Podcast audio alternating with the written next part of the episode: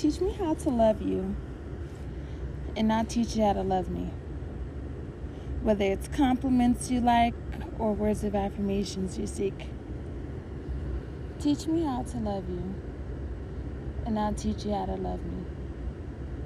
Whether you desire gifts or physical intimacy. Teach me how to love you, and I'll teach you how to love me. Quality time is the best time, along with communication and understanding. Teach me how to love you, and I'll teach you how to love me. It'll be interchanging acts of services between a king and a queen. Thank you for returning to Poetry on the Go with Ro. This is your girl Rochanda, and on this episode titled Love Languages, which is also the name of my poem, I'll be describing the backstory of this poem and what inspired it. I wrote this just last year, 2021. Uh, I want to say around this time last year, like uh, August, September, something like that because I posted the video later in the year. Um, yeah, so you can check that out. Check out the visual on my Instagram, TikTok, or Facebook at Poetry with Ro. Or you can also check it out on my podcast page at Poetry on the Go with Ro podcast on Instagram and leave your feedback on what you think of the poem along with this episode. Now, this episode won't be too long. It might be on the shorter end because I actually did not ha- I don't have too much of a backstory on this poem. Um, it was just one of those poems I decided to write because it was a cute little riddle type of poem, you could say and I wrote it just because of like learning about the love languages and discussing the love languages a lot often with my friend and how we even had taken the little quiz that is online that you can take to know the percentages of your love language like which one is which love language is the um, the one that you prefer the most versus the one that you prefer the least. And I had even taken the quiz. It was, actually pretty fun. I was a little surprised with the results though, like for it to say that um, I didn't like physical touch as much when I actually do. But I think I could see why it would have answered that because of the questions. Um, I didn't choose physical touch as often. and now I guess I'll say that's because I didn't really enjoy too much of uh, physical touch at a certain point in my life. Like hugging and stuff is just kind of like something that's that wasn't re- I received often. I don't think I received a lot of hugs growing up, you know. But now, um, and even now, it's still a little weird for me to hug people. Like when a complete stranger comes up to me and they're like, "Oh, I'm a hugger," I'm just like, "Oh." Okay, I guess we're hugging. but if I'm like involved with a guy that I'm dating who I like, then yeah, I want to like have them touch me. but I'm not so much of a cuddler. So I guess like maybe I like the idea of physical touch more than actually engaging in it because now that I'm thinking about it, that actually was accurate. I really don't be all about I don't I really don't be a touchy person like that, but I guess I want to be cuz I like the idea of it. anyway, I just went on a whole tangent about physical touch. But um, yeah, now that I'm thinking about it, it actually makes a lot of sense why that percentage was lower. but um, so yeah, that's really the only reason why I wrote this poem because I just wanted to um, be able to get the love languages, see how I can make a poem about the love languages because I was so fascinated about uh, learning about it. Because at first, when I was learning about it, I got I thought that it was like you either pref- you would like one language over the other, or you would only like a certain amount of the languages or whatever. But it's not like that. The way it is is that every single human being, um, all five la- languages, all five love languages, we um, enjoy all five of them, but some of them we just enjoy more than the other. So there's that percentage that comes in when you take the test, um, and it tells you what the percentage is. But I had taken that test a few years ago. So if I take it now, maybe the physical touch percentage would be a little higher. Maybe not. We'll see. I might have to try it again.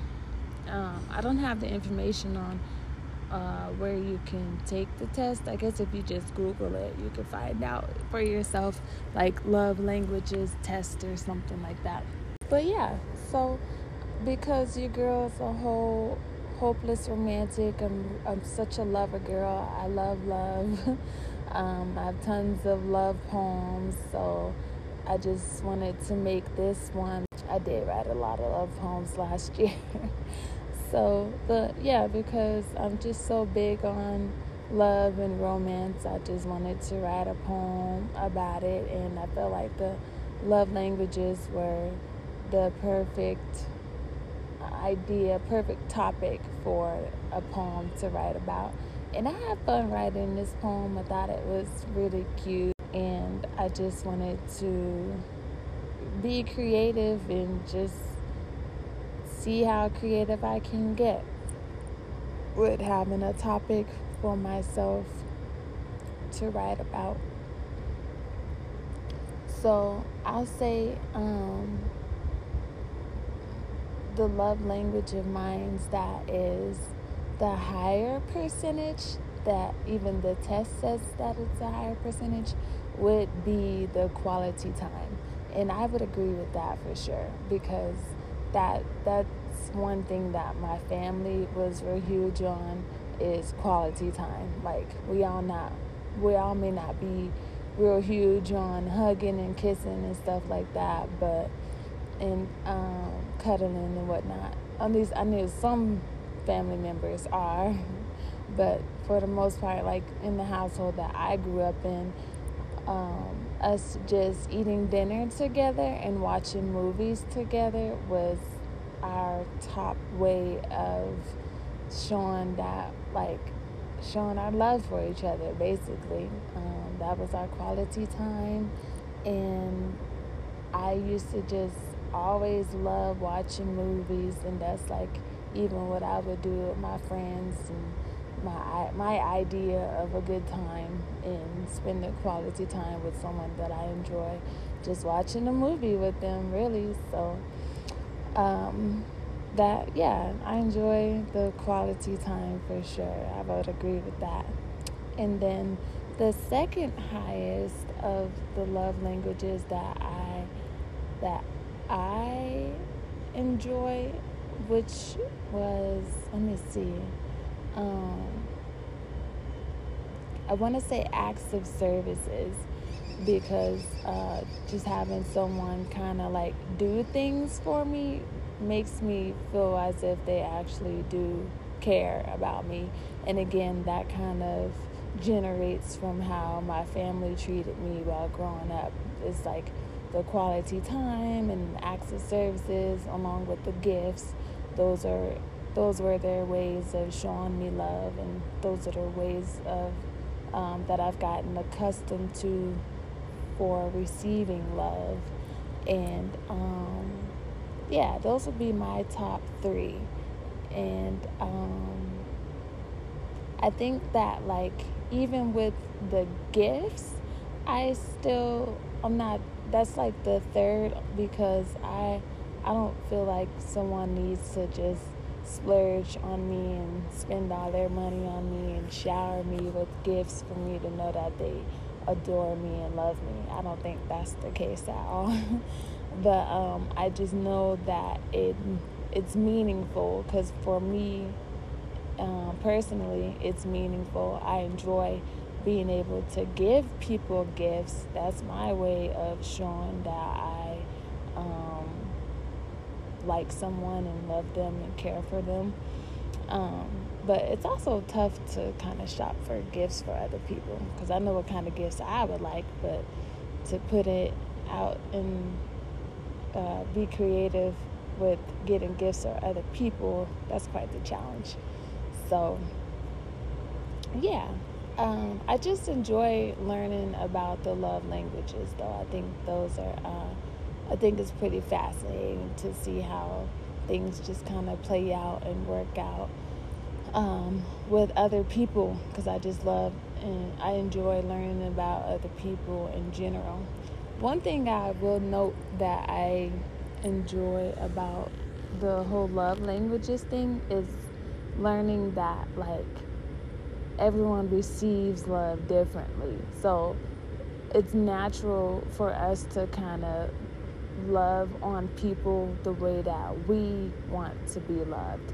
So that's something that I've learned to pay attention to, like seeing how people treat me, how they love me, like whether they want to, you know, have quality time or be hugging on me and uh, kissing on me and um, or giving me gifts, then that's how I know that that's how they want to receive love. Like that's how they, that's the love language that they prefer the most.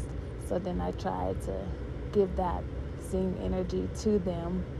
Um, I will say with that, it's it's quite the challenge because if you're not used to loving someone the way that they want to be loved and you're just used to loving them how you want to be loved, you have to like intentionally make that adjustment and pay attention to how you are loving on them. So um, I thought that was something that was quite fascinating to learn about with the love languages because now I can apply that to my life with my romantic relationships and my platonic relationships with my family and my friends. And it's definitely been, uh, yeah, quite the challenge for the most part. Because what I'll admit is the way I love, I feel like, in a sense, my my downfall is I love selfishly. Like my love is can be a bit selfish. I love people how I would want to be loved or um, however I just want to love them versus how they want to be loved and how they deserve to be loved. And I say that because I know that for me to show people that I love them, I have to like actually be there for them by like calling them and um, to check up on them and attending whatever events they invite me to or just supporting them in the things that they do however that looks by giving them gifts or whatever offering some type of help if they need it. And i feel like when i was a kid i did a really good job with that trying to just uh, love on everyone and um, do whatever they wanted me to do. And I felt like me doing that was to show that I love them and to, um, I guess, not have them be upset with me and dislike me. And now, the older I get, the more selfish I'm becoming with the way that I love. And I I am slowly growing out of that people pleasing phase because I feel like that's what I was doing as a child was just pleasing people so then that way I wouldn't be abandoned and alone because I feel like I had to deal with that growing up um, where I didn't li- grow up in the household with my mom and my dad because my dad passed when I was 13. And then even before then, before he passed, um, he, I, I still didn't live with him. He just like picked me up on the weekends to hang out and stuff. And I didn't live with my mom. Um, I lived with her for a little while when I was a baby, and then I lived with her. Uh, and then I think at like two years old, I had to go live with my aunt, and I lived with her since I was like six. And then I went back to my mom, and I stayed with her for like a year. And then I turned seven, I moved in with my cousins, and I lived with them ever since um, I became an adult. so I, I felt like I just kind of got accustomed to trying to please everyone so that no one would leave me, and I didn't want to be left alone uh, and felt like I didn't have anyone there to love me or whatever. But now I've gotten to the point where I am just trying to put myself first, and but I feel like I've gotten so accustomed to putting myself first that I have just completely put so many people on the back burner and haven't really loved on them the way that they would like to be loved. And that's something I've noticed in the past year or so. Um, so I'm trying not to like be hard on myself about it, of course, because it's an adjustment, and uh, I'm trying to find that balance of where I can sit here and love on other people without it draining me because I'm doing too much, and then without me doing too little. And I think I'm able to admit that with no problem. But with moving forward, um, I also wrote this poem because uh, not to only discuss the love languages and what I learned about how to love other people, which is pretty fascinating to me, but also to just kind of confess to myself that, like, what love is to me, what love means, and how love looks to me, and how I can make improvements on how to just love other people in general um, and even love on myself and how to love myself more and make improvements with that as well. So, yeah, that is this poem in a nutshell. I just wanted to share this little light-hearted episode because, like I said, I'm a whole lover girl. I love love. I'm a huge romantic. Um, and a hopeful romantic at that because I I I guess I'm gonna blame it on Disney Channel. I grew up watching Disney Channel and just seeing all of the little love stories. I just wanted to experience something like that and it's never gotten out of my system. So that's my life. and um, I'm okay with admitting that now because at first people just kind of make it seem as if romantic relationships are overrated and um, making me feel as if I'm silly or like as if I don't love myself because I want to be loved by someone else. And I, I think that's unfair, you know, because we all want to be loved. We all want to love and be loved. And um, a lot of us are just afraid to love because of us being hurt in the past. And now we just can't, they don't want to fathom the idea of going through that again, which is understandable. But I don't know. I, I never experienced a serious relationship where I was in love with someone. But um, I've definitely loved someone before, and uh, it hurts me. And we were just friends, but I loved him, and I feel like I still do. I think I always will love him, and um, I'm sure at one point when we were teenagers, he must have loved me as well. Um, but obviously, just not enough for us to get into a relationship or anything. So, ever since I've experienced that, just seeing how I'm capable of loving someone, I know that I'm capable of receiving that same type of love in return. And I'm going to hold on to that. no matter how much heartbreak I've experienced along the way, I still just have this desire within me that I am going to experience love and a very healthy, uh, a very healthy, magical, romantic love. And I don't care what no one says about it.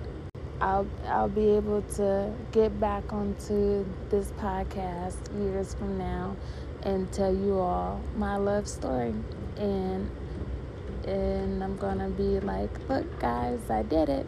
it came to life and I am a living and breathing witness that true love, a healthy, loving relationship is possible.